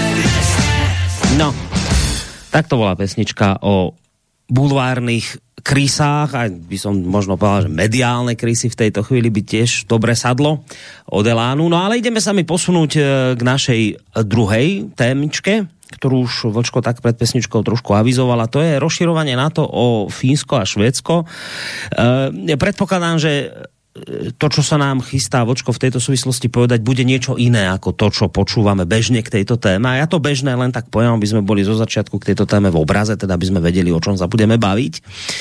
Fínsko a Švédsko v stredu tento týždeň e, oficiálne podali svoje žiadosti o členstvo v NATO. Jens Stoltenberg, ktorý vedie na to, bol samozrejme šťastný z tohto kroku. Vrelo vítam požiadavku Fínska a Švédska o vstup do NATO. Ste našimi najbližšími partnermi, je to dôležitá udalosť pre našu bezpečnosť. Všetci spojenci súhlasia, že rozšírenie NATO je dôležité. Všetci súhlasíme, že sa musíme spojiť a že ide o historickú chvíľu, ktorej sa musíme chopiť hovorí pán Stoltenberg. Žiadosť Fínska a Švédska o členstvo v NATO teraz e, musí vlastne zvážiť všetkých alebo teda odsúhlasiť všetkých 30 členských krajín. E, tam sa niečo zásadné neočakáva od Slovenska, prípadne Českej republiky. S tým vedením, ktoré máme, samozrejme absolútne nič. Čiže to je, ten proces je skôr taká formalita, ktorý by mal trvať dva týždne. Avšak e, je tam jeden taký, aspoň na túto chvíľu to vyzerá ako drobný zádrhel. Nejak sa nám tak začal na stavať turecký prezident Recep Tayyip Erdoğan ten má výhrady proti vstupu týchto dvoch krajín do NATO um, a teda nejak mu vadí, že, že tieto dve krajiny e, poskytujú, to tak nazval nejaké hotely, či čo pre, pre teroristov, že sú hotelom pre teroristov, vadí mu, že e, nejaký azyl tam získavajú v týchto severských krajinách z tých rôznych kurdských milícií, proti ktorým Turecko dlhodobo bojuje. No takže tam sa nejak ten Erdogan e, s- stavá na zadné. A zachytil som, že teraz najnovšie aj, aj, aj chorvátsky prezident mal s tým nejaký problém, tiež tam nejak vyzýval, aby, aby sme ich do NATO neprijímali, ale tam sa nejaké asi ne, neočakávajú zásadné veci, tam už Spojené štáty povedali, že určite tieto, nejaké tieto, tieto zádrhele, ktoré teraz sú, tak sa podarí vyžehliť, ako nebojte sa tom vyriešime to, skrátka to vyriešime, čiže Fínsko a Švédsko sú na najlepšej ceste stať sa ďalšími členskými krajinami NATO. No a prečo? No oni nechceli ísť do NATO nikdy, ale, alebo teda nechceli, ne, necítili tú potrebu, no ale teraz ako, ako Rusko je veľmi nebezpečné, útočí na všetkých možných, tak mm, tú potrebu proste prehodnotili a povedali si, že no, tak bude lepšie, keď radšej tam pôjdeme, budeme bezpečnejší. No, tak zhruba o tomto to je. No a teraz, Volčko, tak ty si naznačil, že, že tam, tam sú zase nejaké také vecičky, ako sme hovorili v úvode tejto relácie, v tej prvej časti našej dnešnej relácie, že zase to tam bude niečo také točiť sa okolo, mám pocit, možno nie, ale okolo dvojakých metrov, zase tam bude nejaká falošnosť a, a tieto veci, tak, tak neviem, tak čo, čo, čo k tomu Fínsku, Švédsku máš? Ne, nebude to o dvojích metrech, nebude to e, nic takového, je to o zblbnutí obyvatelstva. Hmm. E, zkrátka, Švédsko bylo 200 let, 200 let e, neutrální. Finsko bylo neutrální od e, zimní, e, nebo respektive od roku 44, kdy uzavřelo separátní mír s tehdejším sovětským svazem kdy bojovalo na straně e, z Německa proti, proti Sovětskému svazu od vypuknutí Německo, e, německo-sovětské války. A e, prostě bojovalo proto, že chtělo naspět území, který ztratilo ve válce Sovětským svazem v roce 39, takzvaný zimní válce. Čili od té doby Finsko bylo neutrální a svět znal termín finlandizace, ten určitě znáš taky. To zkrátka Finsko provozovalo politiku absolutní nezúčastněnosti, kdy eh, bylo poměrně vstřícný nebo velmi vstřícný vůči tehdejšímu sovětskému svazu a e, koukalo, eh, koukalo, aby ho nepodráždilo a sovětský svaz za to Finsko nechával naprosto na pokoji a nijak e, nezasahoval do jeho vnitřních věcí. Prostě byl to takový ten e, vztah národa, který si uvědomuje, že je malý vedle e, mocného obrovského souseda, proti kterému nemá šanci. E, nám je dneska ten vstup Eh, Švédska a Finska a zrušení jejich neutrality a vstup do NATO podáván jako obrovská prohra Putina. A prohra to bez zesporu je. To, to jako nemá smysl eh, cokoliv zakrývat. Ale jenom současně podá, podáváno to, že vlastně, nebo charakteristický, charakteristický pro to, jak nám to je podáváno, je telefonát Eh, finského prezidenta Putinovi, v kterém mu oznamuje, do NATO jste nás dostal vy. Já si myslím, že to je úplně jinak. A e, to si nikde zatím nepřečteš. Já to vidím úplně jinak. Borisku, zeptám se tě. Podle tebe daleko větší ohrožení pro Švédsko a Finsko představoval Putin nebo Brežňovský sovětský svaz? No, chce sa mi povedať, že sovietský zväz bol asi pre neho nebezpečnejší, keď bol väčší, nie? Aj celkovo mocnejší, silnejší. No samozřejmě. No. Čili, čili sovětský svaz, oni tam vstoupili, protože se cítí být ohrožený no. současným Ruskem ale nevstoupili tam, v, nevstoupili do NATO v eh, létech, kdy e, byl, existoval Sovětský svaz a celý východní blok, který v konvenčních silách měl naprosto eh, neodiskutovatelnou převahu na NATO v Evropě. Hmm. A kdyby Rusové tenkrát, nebo Sovětský svaz, kdyby tenkrát se rozhodli zautočit na Finsko a Švédsko, tak nejen, že by jim Spojené státy nepřišly na pomoc, ale, ale prostě eh, hold by řekli, nedá se nic dělat. A tyhle dvě země by eh, tehdy, tehdy Brežněv spolknul jako malinu. A tenkrát se ku podivu necítili ohrožený, existenčně necítili ohrožený a nežádali o vstup do hmm. NATO. A, a žádali o něj až teďko. Takže ta argumentace je naprosto falešná a ukazuje to, eh, to vysvětlení, proč dneska zahodili neutralitu, je proto, že už se zkrátka Ruska nebojí. To není to, že by, že by měli strach. Pravé opak je, eh, je příčinou toho vstupu do NATO. Ta e, akce na Ukrajině, ta jim sloužila jako záminka pro to, aby to udělali. Už, ne, eh, už si myslí, že nepotřebují být neutrální, že už jim nic nehrozí, když zaujmou jasný postoj a nepřátelsky se, vy, se vyhraní vůči Rusku. Já si vzpomínám na tu e, známou konferenci, bezpečnostní konferenci v Míchově v roce 2007 nebo v roce 2008, teďko nevím přesně, tam vystoupil Putin s projevem, který tehdy šokoval celý západ, kdy, kdy, kdy Rusko vlastně přihlásil zase do povědomí světa jako velmoc, že zaujme Rusko velm, eh, svý bývalý velmocenský postavení a že se cítí ohroženo kroky e, západu při rozšiřování NATO a tak dále. Jo. Čili, a on tam tenkrát jednu větu z toho projevu chci vytí, vy, vypíchnout. On řekl, že slabých si nikdo neváží a nikdo je nerespektuje.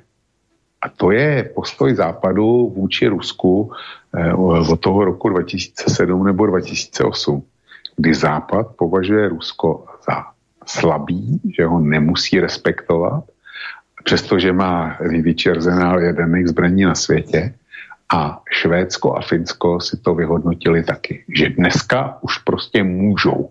Už se můžou vůči Rusku nepřátelsky vymezit a už nepotřebují udržovat s ním eh, vůbec, v podstatě vůbec žádný vztahy o dobrých ani nemluvě. Jo, čili to je moje interpretace tohohle vstupu. Helsinky a Štokholm považují Rusko za slabý a proto si podali tu přihlášku. Ne proto, že se Ruska bojí. Je takto to vidíš, že nechceli zrazu vyzerať ako slaboši, slabosi. Ne, ne. E, považují, považují Rusko oni. Je tak. Finové a Švédi považují Rusko natolik slabý, že už se na něj že už dneska to potřebují sebe méně ohlížet. A připojili se k západu. Dobre, verzia klasická hovorí, tá mediálna, že preto sa rozhodli, lebo tak Putin zautočil na Ukrajinu, však dobre, ale že tá, tá verzia je tak, že No lebo ak Ukrajina padne, Putin sa nezastaví, on chce ísť ďalej.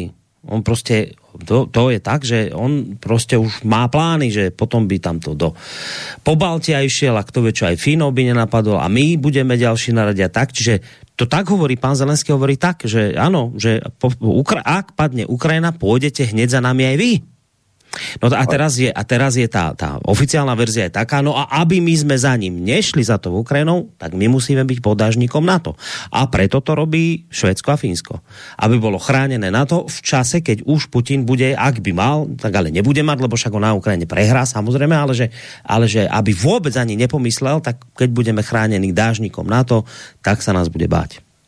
No a já jsem, proto jsem, se, proto jsem ti dal otázku, jestli byl větším ohrožením pro Finy a Švédy bývalý sovětský svaz v čele s Brežněvem, když měl ještě východní blok, e, Varšavskou smlouvu, nebo jestli e, je větším ohrožením dneska Putin, který není schopný se vypořádat s Ukrajinou pořádně, pořádně a rychle.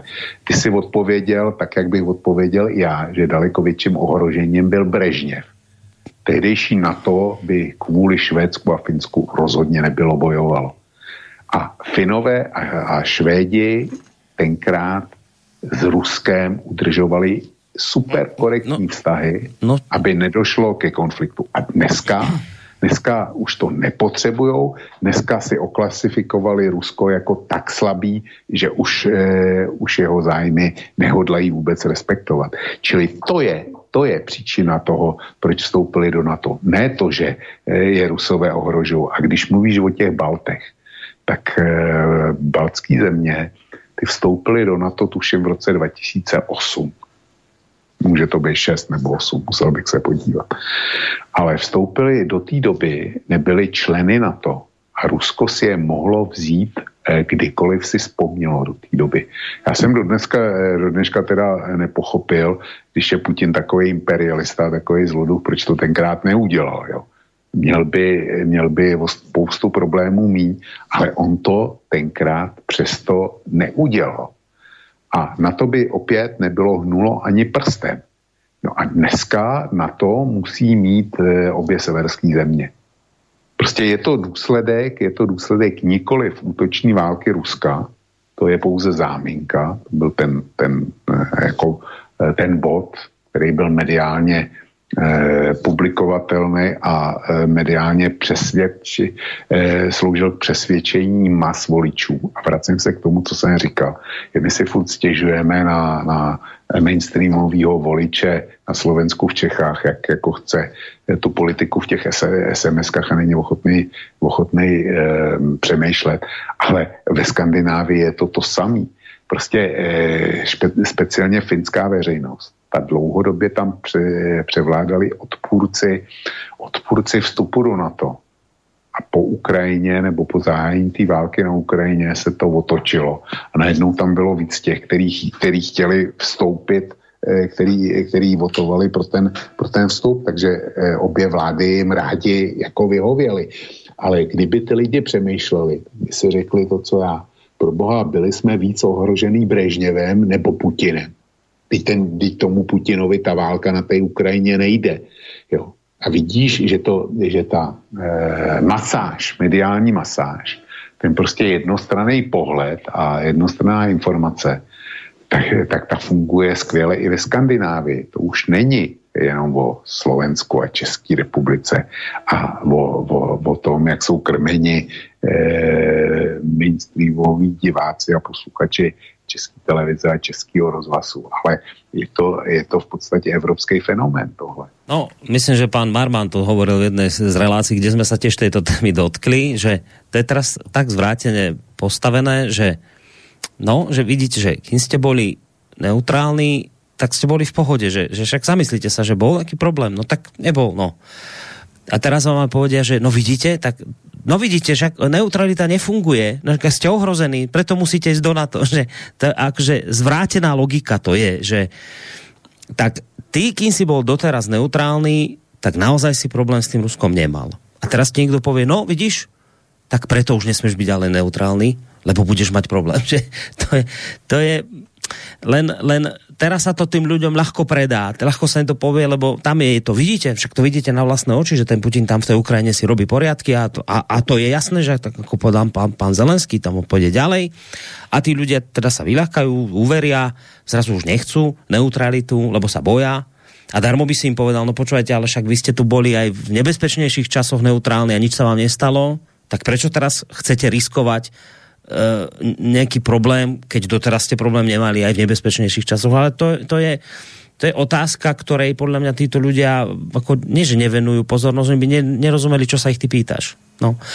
A, ale čo je zaujímavé, je v tejto súvislosti samotná reakcia Ruska. Ja som zachytil niekde, že Putin povedal, že však to, že idú Švédi a Fíni do NATO, až taký problém pre neho nejak veľký nie je. Že však nakoniec veď už aj tak dávno uh, E, s NATO organizujú cvičenia vojenské, takže oni viac menej, že už ako keby v NATO boli, čiže nenaznačil, že by to bol nejaký zásadný problém. Na druhej strane už v Fínsku stopol elektrinu, teraz má zajtra prestať prúdiť aj plyn. Čiže, čiže tak ako to vočko je, že tak je to preto Rusko naozaj vážný problém, či nie je to až taký vážný problém? Tieto dve krajiny v NATO. No, problém to v každém případě je, protože to prodlužuje eh, přímou konfrontační hranici mezi, mezi NATO a Ruskem eh, nejméně o tisíc kilometrů na polostrově Kola. A eh, vlastně jediný ruský severní nezamrzající přístav Murmansk, ten bude v dosahu dělostřeleckých baterií svinského území. Jo. Tak, jako, tak jako to bylo za druhé světové války.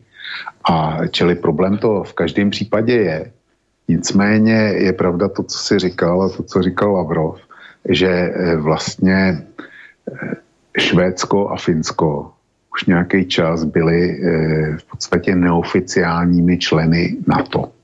Když si vezmeš, tak finská, finská armáda, ta má tuším americký stíhačky F-15 nebo F-16, a který teď budou nahrazený flotilou 64 Eh, stíhaček F-35. Eh, Švédové dlouhodobě kooperovali eh, s armádama na to, účastnili se cvičení, Finové taky. Finové dokonce, nevím jestli Švédové, ale Finové určitě byli i v Afganistánu, což byla jednoznačně mise na to. Mě by zajímalo, jestli eh, ve Štokholmu a Helsinkách četli ten projev eh, britský ministrině zahraničí Trasový, který jsme měli na Paškálu eh, v minulý hodině vlka, kdy ona tam eh, zcela jednoznačně prohlásila, že dalším nepřítelem NATO je Čína a že NATO eh, musí expandovat i do indo-pacifického prostoru a že, že Čína teda je ohrožením světového míru. Mimochodem, dneska jsem našel článek eh, s odpovědí Číny na tohle.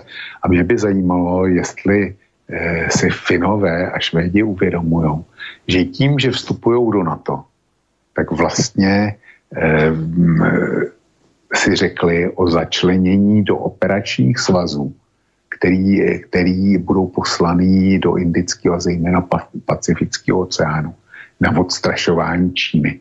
A jsem zvědavý, jak to prodají svýmu vlastnímu obyvatelstvu, až, až jako vystřízlivý eh, z toho mediálního rouše, v kterým je, jak jim bude prodaný tohle. A ještě se vrátím k Finsku. Já toho pamatuju opravdu docela dost.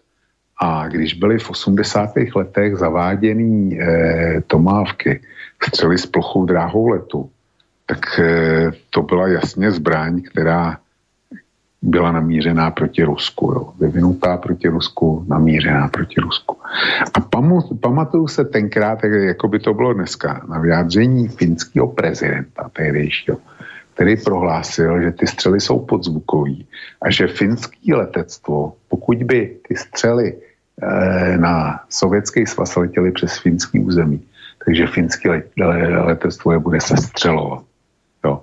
Kde pak tyhle, tyhle eh, dávní sněhy jsou ve srovnání s tím, co je dneska, kdy Finsko říká, my jsme nebo chceme být pevnou součástí NATO a chceme se podílet na kolektivní obraně a tím pádem říkají, a Rusko je náš smrtelný přítel.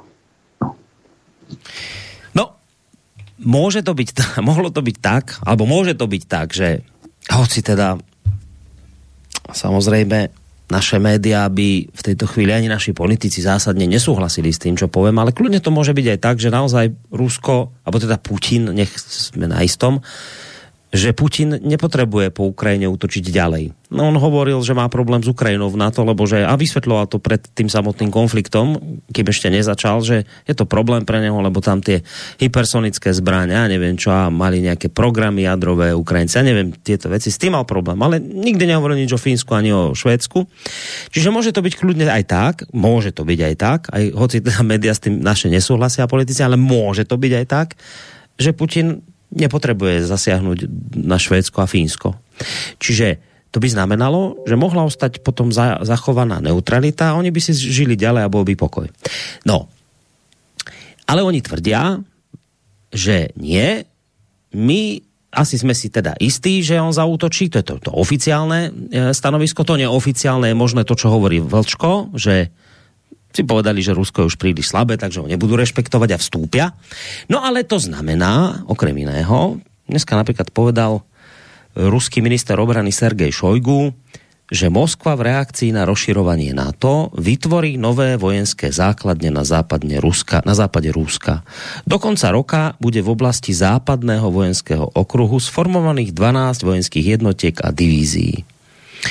Rusko posilní svoje jednotky na západe krajiny v dôsledku rozhodnutia Fínska a Švedska, ktoré požiadali o vstup do Severoatlantickej aliancie. To je agentúrna správa. A teraz by som len tak logickú zase otázku položíte. Tak budete teraz?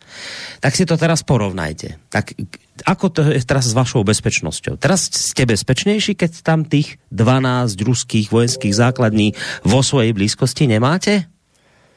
Budete bezpečnejší, keď tých 12 ruských vojenských základní tam bude? Tak asi to už dnes je logika taká, že oni budú bezpečnejšie sa cítiť, keď tam budú mať tých 12 ruských niekde na západe, 12 nových ruských základní. To budú bezpečnejší tí Švedi a Fíni. No mne sa zdá, to je môj laický názor, mne sa zdá, že tá neutralita je bezpečnejšia, ako, im, ako to mali doteraz, ale, ale ja to samozrejme, ja tomu nerozumiem. Tak, tak dnes je to tak, že toto je bezpečnejší svet. Toto je bezpečnejšia budúcnosť, že oni pôjdu do NATO, a Rusi tam budú stavať vojenské základne a Švédi a Fíni si navozia nejaké zbrania, aj keď teda povedali, že jadrové nechcú mať na svojom území. Ale to je teda vízia bezpečnejšieho sveta. No tak Dobre, tak, tak to bude takto. No, jaderné zbraně budou mít pár kilometrů od své hranice jo, dneska a budou, budou namířený na ně. Protože, protože Rusko si nemůže konvenční válku z NATO dovolit. Na to prostě nemá a je to čím dál tím zjevnější. Eh, A jediný, co mu zbývá, je prostě eh, rozmístit svůj jaderný deštník a pokrýt tím, eh, tím deštníkem každý směr, z kterého může přijít nebezpečí. A tohle si, tohle si Finsko se Švédskem zvolili zcela dobrovolně. Nemuseli, ale mají to. Jo, a teďko, ty už si se dotknul toho schvalovacího procesu, tak tam Turci, eh, vymezil se proti tomu eh, chorvatský prezident, eh, jak si správně konstatoval, ale chorvatský premiér, který je rozhodující, tak ten to vidí úplně jinak a Chorvatsko si lze očkrtnout. Ale je zajímavá ta negativní reakce chorvatského prezidenta v každém případě. Ja, ja len teda dodám, prepáč, len trošku ťa doplním, ja len teda dodám, aby sme vedeli, že prečo tí Chorváti, prečo ten chorvátsky prezident e, e, Milanovič teda je proti tomu, aby išli, e, aby išli Fíni a Švédi do NATO. E, on teda vadí mu volebný zákon v Bosne a Hercegovine v prospech bosnianských Chorvátov. On hovorí, nie je to akt voči Fínsku a Švédsku, ale je to pre Chorvátsko, ktorý e, teda hovorí, že chorvátska menšina v Bosne a Hercegovine je ako politická entita ničená a je národným záujmom Chorvátska tomu zabrániť. No, čiže on toto chce tým dosiahnuť. On, on proste robí niečo také, že aby, aby niečo z toho získala chorvátska menšina a keď mu urobia takýto nejaký ústupok, tak potom, že by neboli proti tomu, aby išlo Švedsko a Fínsko do NATO. No a potom ešte ten Milanovič hovorí a v tejto súvislosti poukazuje práve na Turecko a hovorí, lebo Turecko, ako za chvíľku povieš, tiež nesúhlasí so vstupom Švedska a Fínska do NATO a podľa e, chorvátskeho prezidenta ten hovorí, vidíte, takto sa to má robiť. Turecko nám ukazuje, ako sa má bojovať za svoje národné záujmy. A toto sme mali spraviť aj my. Keď niečo potrebujeme, tak si to proste vydupme. No ale, ako si už správne poznamenal, chorvátsky premiér to vidí inak, ten jednoducho bude hlasovať za to, aby, aby Švédi a Fíni išli bez ohľadu na to, a ako dopadne to s tým volebným zákonom. Takže to som len chcel doplniť za Chorvátov a poďme na to Turecko. No, jeden eh, z mých e, autorů Kosy, tak mi dneska poslal, poslal překlad e, z tureckých novin, kde je definovan, definováno to, co chtějí Turci. Turci, e, tuším, zítra nebo pozítří budou jednat e, s Američany a Finy a myslím, že i, i Švédy. A Turecko podle toho článku z od nich tureckých novin Eh, Petře, zdravím tě a děkuju, protože věřím, že nás poslouchá. A ten překlad eh, zní té klíčové pasáži. Dokumentu Turecko údajně vzneslo pět klíčových požadavků. Vydání teroristů spojených ze stranou kurdských pracujících a e, fetualistickou organizací to je Fethullah Kian, to je ten e, nepřítel na života na smrt současného, Gülen, áno. e, současného e, tureckého prezidenta, e, tak e, vydání k, Kurdů z e, PKK, vydání e, lidí z FETO, od e, Fetulaha, a potom uznání syrských národních sil sebeobrany e, za teroristické organizace, ukončení podpory Fetulahových e, stoupenců. E, oni se Ankara domnívá, že stála za pokusem o převrat v roce 2016 o uzavření všech organizací souvisejících se strukturami spojenými s teroristy v Turecku. Ankara také požaduje, a to je klíčový, Ankara také požaduje, aby obě země poskytly písemné záruky těchto závazků, nikoli pouze sliby. Diplo- diplomatické zdroje údajně uvedly, že eh, Ankara nepřijme žádné ústupky v těchto pěti bodech a že pokud budou tyto požadavky splněny, mohla by přehodnotit svůj postoj k nabídkám eh, Švédská a Finska na vstup do členství NATO. Turecko tvrdí, že ve Švédsku a Finsku žijí lidé napojení na teroristické skupiny a jak Helsinky, tak Stockholm léta odmítají tureckou žádost o vydání 33 osob obviněných eh, z terorismu za, čo, za což turecký prezident označil tyto země za penziony pro teroristické skupiny. Tak to je klíčový. A potom je tu ještě jedna věc. Turecko také požadovalo, aby bylo znovu zahrnuto do programu pokročilých hmm. e, stíhaček F-35, do kterého mu, bylo, e, mu byl vstup zakázán poté, co od Ruska zakoupilo systémy e, protiraketové obrany S-400 a chce schválení dohody o nákupu desítek proudových stíhaček F-16 a, a jejich modernizačních eh, sad ze Spojených států. Takže já si živě umím představit, že tohle skutečně, skutečně Turecko chce.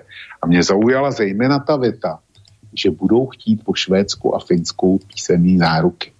A teďko si představ, že eh, jaká asi situace bude eh, ve Švédsku a ve Finsku, čemu budou čelit místní vlády, jak se do nich pustí tisk a takový ty jediní a vždycky správní, který okamžitě začnou, začnou vykřikovat, je, my ustoupíme diktátorovi a, a e, autoritativnímu e, vládci Turecka Turecka Erdoganovi, to, tomu jako budeme my ustupovat, my hrdí Švédové a Finové, my si přece od nikoho nedáme nic diktovat. Jestli eh, bude Turecko opravdu trvat na těch písemných zárukách, mm-hmm.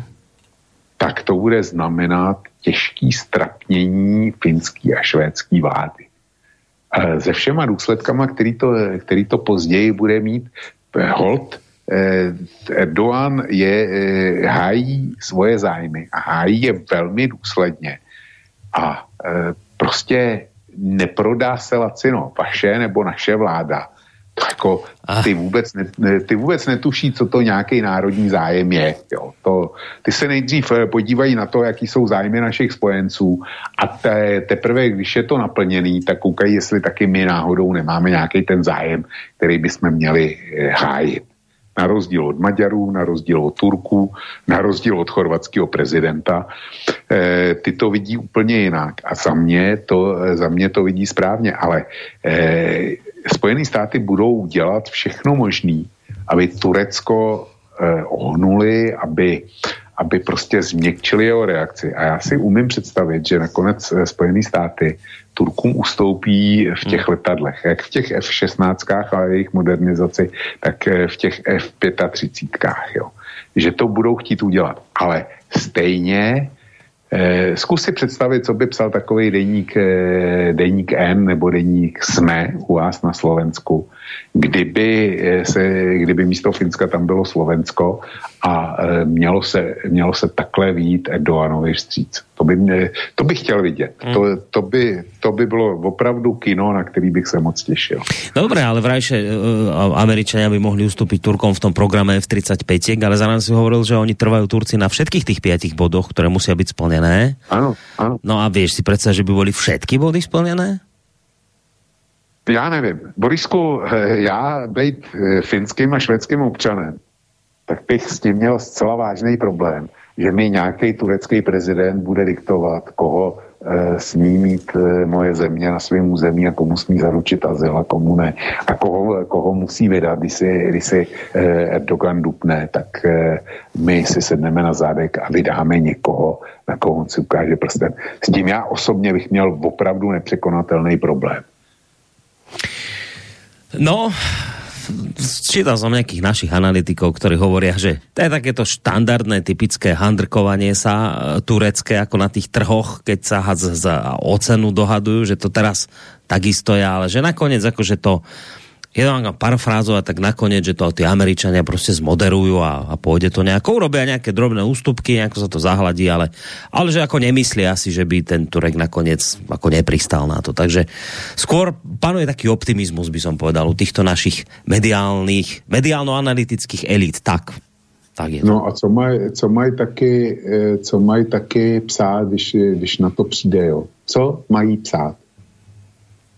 Jistě. Protože No, ty, ty nemají, nemají prostě na výběr, ale já si taky myslím, že to, že to američani nějak e, zmastí nakonec. Ej. Uvidí. Ale, ale ta cena bude vysoká. No, ono je vysoký aj čas, inak keď sa na to pozeráme 20 minút a preto teraz idem povedať tú vec, ktorú idem povedať, lebo nie som si ja dopredu celkom istý, či útorok, budúci týždeň by som mal voľný. Narážam na to, že listáren by tým pádom bola ohrozená a to potom znamená vlastne následne, že by sme sa mali dnes, vočko, s tými mailami predsa len popasovať. Ale to by znamenalo, že by sme vlastne teraz e, naše debatky ukončili a prešli by sme už na tie poslucháčské otázky. Čo na to povieš? No já bych, eh, já bych eh, jako docela rád skončil, skončil v půl dneska. Hej, hej, v pol, ako o, o pol skončíme, len teraz je, nie, nebudeme naťahovať, len teraz je otázka, či môžeme sa pustiť do tých poslucháčských otázok už teraz, lebo vravím, že bojím sa, že v útorok... můžeme, Borísko, no. ale e, jako úterek není žádný kánon z, v pondělí, může to být v pondělí, můžeme to přetočit. Jo? No, uvidíme, lebo mám trošku také veci, že sa mi, že mm, lepšie by bolo, keby som nemusel budúci týždeň vysielať ráno, z ktorýkoľvek deň, lebo budem mať také dni, že mám tu majstrov a treba byť s nimi. Takže, takže to sú také dôvody. Jasný. Ale uvidíme. Dobre, však nakoniec, ak by... Skrátka, však táto relácia je aj o tom, že budeme čítať aj maily v tejto relácii. Nemusíme si to prioritne vždy prehadzovať len do, do do listárne, nakoniec to nám aj poslucháči vyčítajú, že chcú, aby aj sme ich čítali tu, tak poďme sa hádam do toho pustiť. Dobre. A začneme teda ale telefonátom, máme niekoho na telefónnej linke, vytrvalo sa, snaží nám sem dotelefonovať, konečne sa to podarilo, dobrý večer. Dobrý večer, tady Michal Svítě. Já se volám Borisi, že určitě jste už tam měl ze mě nervy. Eh, Každopádně zdravím vás i pana Vlka, děkuji mu, že mi posílal tady do Třebíče bouřku, za chvíli to bude tady. Nechci zdržovat. Eh, Já jenom bych měl takovou uh, věc, uh, chtěl bych pana Vlka, nebo Vlka, uh, protože je skvělý analytik, tak aby mi oporoval to, co já si myslím zatím, co se týče Ukrajiny a toho Finska. Uh, vezmu dvě teze, uh, že tady ta válka je mezi USA, nebo tady toto celé, uh, ať to Finsko a NATO, anebo Ukrajina je, je čistě mezi USA a Ruskem. Teze, to je teze jedna. Teze dvě bude, že eh, Rusko, když dobude to Novorusko, tak už z toho území nezdá. Už jenom kvůli těm lidem, protože tam by docházelo k takovým linčům potom ze strany těch Ukrajinců a, a, nacistů, že nemůže to pustit, to území. Takže to území zůstane Ruskem. A moje analýza je taková, nebo moje domněnka je taková, že Rusko nechá nakonec z USA domluví a nechá to Finsko a Švédsko vstoupit do NATO, protože de facto už tam stejně jsou, nic jim nejde rozšíří si tam svoje vojska, posunou si jaderné zbraně, fajn.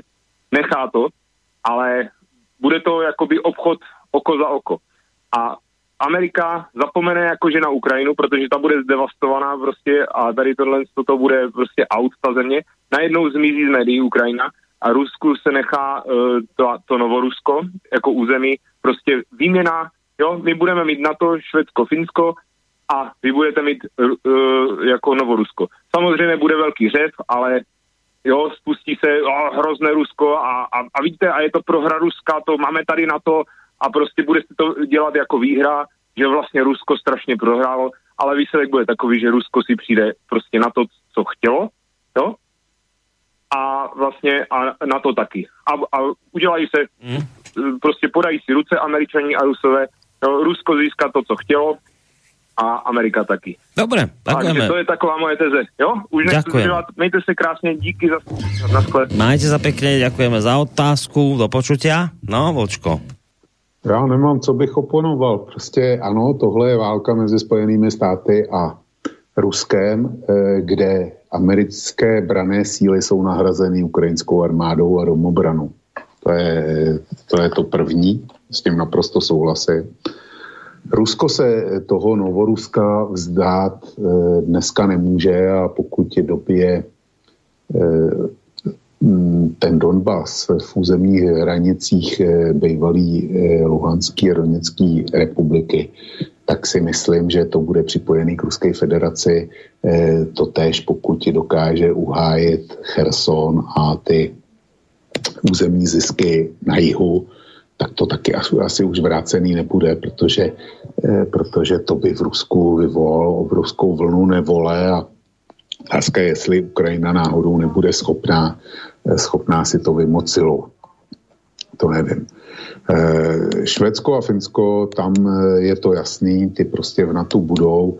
Já bych to nebral jako kompenzaci, tak to, tak to prostě pojatý být nemůže a určitě to tak nebude, nebude podaný. A naprosto souhlasím s tím čtvrtým postulátem, že Ukrajina, jakmile skončí válka, takže zmizí ze spravodajství a tak dále. Ukrajinu čeká obrovský střízlivě. Eh, Dneska eh, svět západní skáče, jak Zelenský a Kuleba pískají. Já jsem, nikdy, já jsem to nikdy nepochopil proč, ale když eh, Zelenský ukáže na nějakou firmu, která ještě z Ruska nezmizela, tak do hodiny je pryč. Když eh, jediný, co se mu zatím nepovedlo prosadit, je zákaz eh, ruského plynu a ruské ropy. To je, to je jediný, kde mu svět vzdoruje a vlastně mu vzdoruje Viktor Orbán.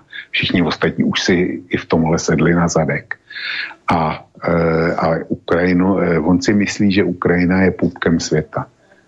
Dneska už je to v té pozici, že e, Západ platí existenci ukrajinského státu ve výši 5 miliard dolarů denně, teda denně, měsíčně.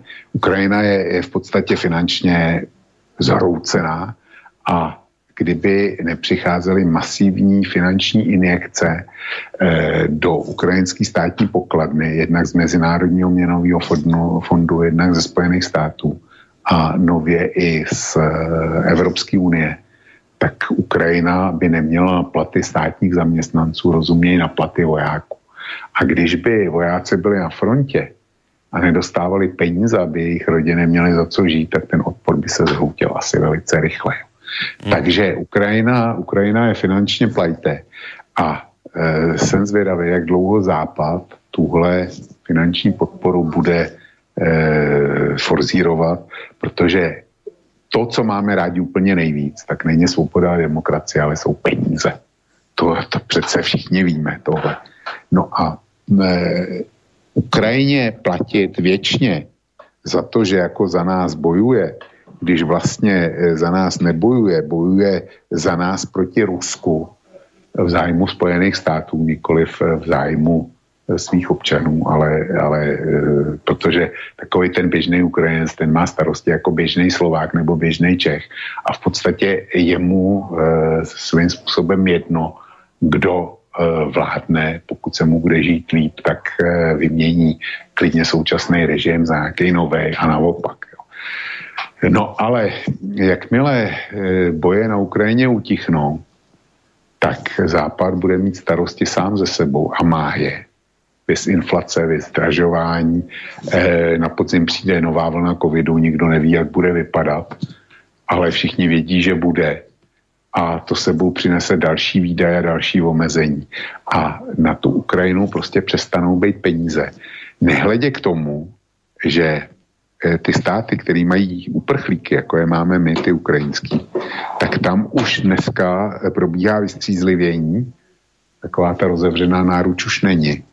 A my v České republice jsme si naplánovali, nebo jsme spočítali 54 miliard, že nás to bude stát, což je něco víc než 2 miliardy euro. Jo. E, ukrajinský uprchlíci. Brusel ve své neskonalé dobrotě nám přislíbil pomoc ve výši asi 650 nebo 670 milionů, nikoli, my to máme v miliardách, 54 miliard, a oni nám poslali asi 670 nebo 690 milionů korun. Což je asi tak 1,5% jo, těch výdajů. V neskonalé dobrotě nám toto poslal Brusel, který fedruje na Ukrajinu 5, dneska 5 miliard eh, dolarů měsíčně. Hmm. To, to jenom, aby jsme znali, znali ty relace. A e, u nás e, se začíná přitahovat čerou, pokud jde o ukrajinský uprchlíky. E, málo kdo ví a já jsem byl překvapený, jsem to našel, něco jsem dohledával ohledně zdravotnictví a zjistil jsem, že dneska už ukrajinský uprchlíci u nás, tak jim stát platí zdravotní pojištění za ně, zdravotním pojišťovnám pouze 6 měsíců a pak předpokládá, že budou dělat. Samozřejmě děti ne, samozřejmě důchodci ne, samozřejmě když je žena a má tři děti nezletilý, takže ji taky nikdo do práce nepožene, ale jinak eh, se očekává, že se ukrajinští uprchlíci zapojí do pracovního procesu a začnou přispívat eh, do systému. Podobně dávky 5000 korun měsíčně, která jim byla přislíbena přímo, tak dneska se začíná kontrolovat, jestli mají nějaký majetky. A začíná se uvažovat o tom, že jim to bude vyplacený v potravinách třeba. Jo. A to už je, to je, to je jiný příběh, než to bylo dřív. A teď se vracím k tomu, že my platíme eh, ukrajinský stát výši 5 miliard dolarů e, měsíčně. Jakmile začnou problémy, a ty začnou, a e, západní vlády budou říkat, no my nemůžeme kompenzovat covid nebo drahé energie, protože na to nejsou peníze. Tak okamžitě i tam se objeví lidi, kteří řeknou a na Ukrajince, na, na podporu ukrajinského státu, e, posílání zbraní, tak peníze máte. Čili tohle nutně povede k nějaké protiakci. Jo, a bude to využívat politická opozice, tak jako to začíná využívat u nás a u vás. Čili ty dlouhodobý transfery jsou neudržitelný je, a Ukrajina rychle vystřízlivý a zrovna tak to bude s jejich, s jejich vstupem do Evropské unie. Koleba říkal, my tam chceme hned, a vy buď to, vy buď to e, s tím budete souhlasit, anebo řekněte, že o nás nestojíte. Takovýhle ten nátlak. Jo. A to si, to si ty západní papaláši nenechají líbit. Ty jsou na to, ty jsou na to velice, velice citliví a fakt Ukrajine nezávidím. No, to som ešte chcel povedať. Uh, teraz sa vyjadroval poradca ukrajinského prezidenta Michailo Podoliak, že teda neponúkajte nám prímerie, my ne, nebudeme už s ničím súhlasiť, kým sa Rusi nestiahnu. Že tam vidieť ten posun Ukrajiny, že ona zo začiatku ešte chcela teda jednať, aj nejaké tie rokovania boli, boli aj nejaké tie jednania o nejakých ústupkoch, kompromisoch, takýchto veciach, ale teraz, a tak sa to konštatuje aj v tej e, správe, že e, ten postoj Ukrajiny odráža čoraz iste, že to, čo teraz ako hovoria Ukrajinci, že odráža to čoraz istejší postoj Ukrajiny. E, ktorá v bojoch proti ruskej ofenzíve dosahuje faktickú patovú situáciu. Čiže oni, Ukrajinci, aspoň teda to vedenie, si začínajú byť taký akoby istý tým, že, že už, už sú takí, že veď za nami stojí západ, veď my tam máme tie dodávky a máme peniaze, tak, tak si to asi môžeme dovoliť, ale ty vraví, že to sa môže ľahko zmeniť toto. No. Čiže aby ešte aj západ nemalo hlavy bol z toho, čo všetko teraz robí pre Ukrajincov, lebo na to sa môže ľahko zvyknúť a potom to môže byť tak, že aj pán Kuleba povie, že sme nevďační a, a neviem, kto povie, že však ste nám dodávali, slúbili a teraz čo? Vieš, že z toho môžeme mať ešte všetci veľký hlavy bol časom. No budou, to víš, jo, přesně, přesně to jsem měl na mysli. Jo.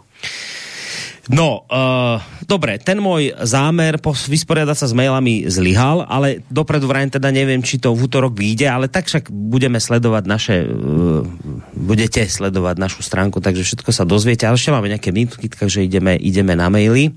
Teraz dám zámerne tie, ktoré prišli teraz, nie od začiatku relácie, čiže skôr k téme, ktorú teraz riešime. Treba brať do úvahy, uh, píše Peter, že otázka programu F-35 a Turecka nie je otázka výlučne politická, ako trest neposlušného člena NATO.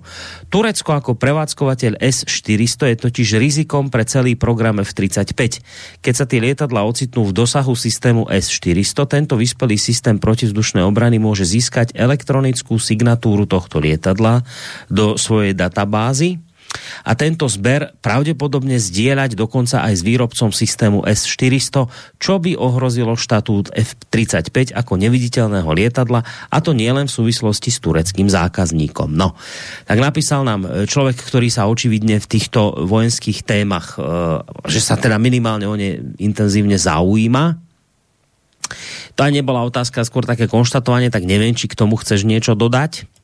No, malou poznámku bych k tomu měl, aniž bych se považoval za, za odborníka. Turci ty baterie 400 rozmístili.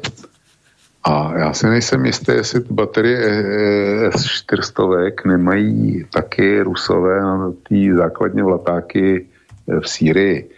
A F-35 v, v té nejvyspělejší verzi, která je totožná s tím, který, s tou, která provozuje americké letectvo, tak má Izrael.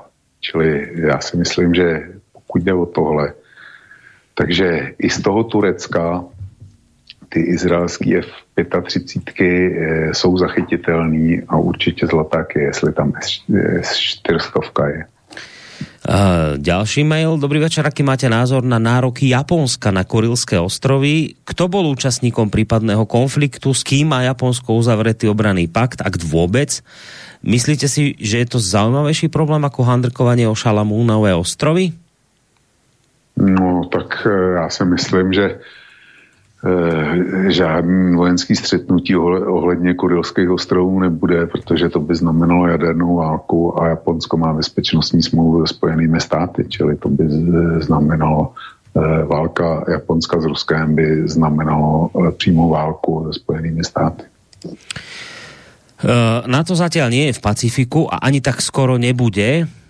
Odvolávať sa na prejavy jednej teti, tety je hold málo, takže strašenie, že inak vojak bude bojovať o Tajvanové vlkové strašenie. E, Pozná americkú iniciatívu Indo-Pacific Arm Treat Organiza- Organization áno, ide práve o to, že USA sa snaží vytvoriť si spojencov nezávisle od Európy, aby zabránili rozširovaniu Číny v pacifickom regióne a na to sa snažia zlanáriť Indiu, ktorá je historickým konkurentom Číny a keď si o tom, že ruské zbranie neboli už dnes nasmerované na Švédsko a Fínsku, sú pre malé deti, Lavrov už len klope nožičkami, keďže ako bolo povedané, Ez- eh, Švédsko a Fínsko boli de facto členmi NATO. Verí ešte nejaký tajtrlík, že Rusi na nich nemali namierené zbrania, respektíve, že by to nevedeli spraviť eh, doslova za pár minút. Každý, kto tomu trochu rozumie, sa na Lavrovovi smeje, teda okrem vás a Kasus Belli, píše Johnny. Jsem nepochyboval, že to je Johnny, když to četl. A já bych Johnovi, Johnnymu doporučoval zase, aby si něco přečetl. A přečetl si usnesení z posledního výročního zasedání NATO. Abych to musel najít na kose, já jsem fakt unavený a nechce se mi to hledat. Kdy jsem, eh, kdy jsem ty závěry komentoval a tam bylo řečeno právě, že NATO rozšíří svoji operační oblast i do Pacifiku. To tam bylo konstatováno zcela veřejně. A já jsem e, to komentoval ve smyslu, že teda e, česká armáda bude válčit v Pacifiku, že tam, tam ještě nebyla, jinak, že už byla v Africe a byla v Ázii, tak e, v Pacifiku ještě nebojovala, tak teďko, teďko to víme a že evropský státy tohle k mému velkému překvapení odkleply. Čili ta trasová to neříkala jenom tak, to je oficiální doktrína. A e, Johnny si o tom může myslet, co chce. Já mám stejný právo od teda se neschodneme.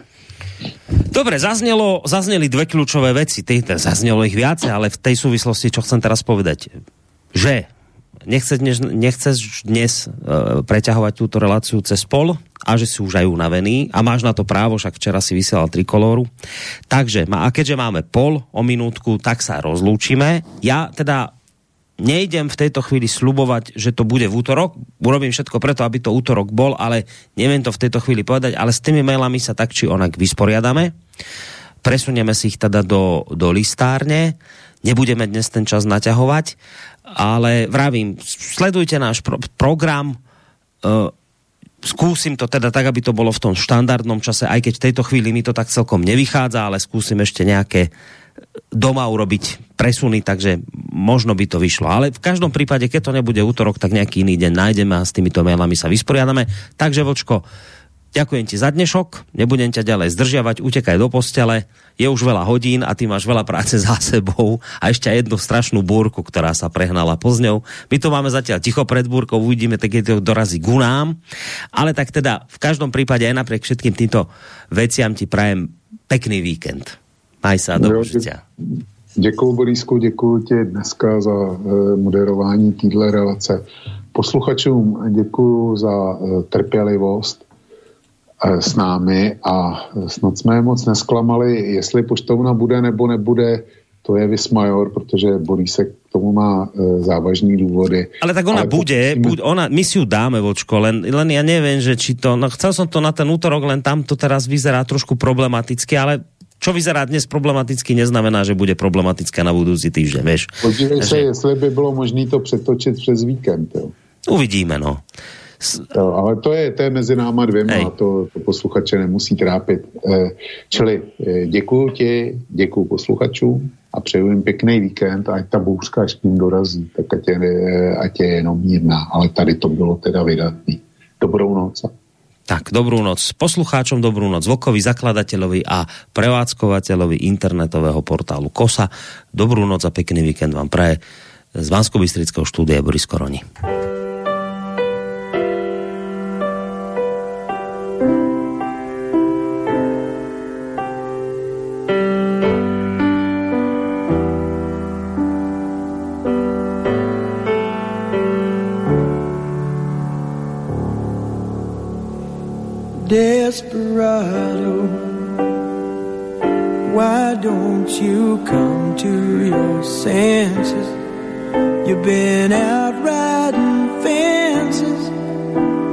For so long now.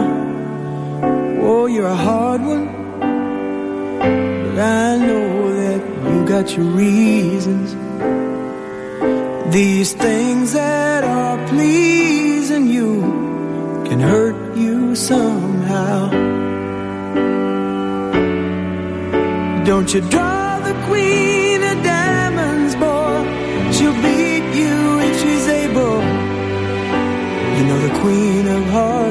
is always your best bet. Now it seems to me some fine things have been laid upon your table but you only want the ones that you can't get.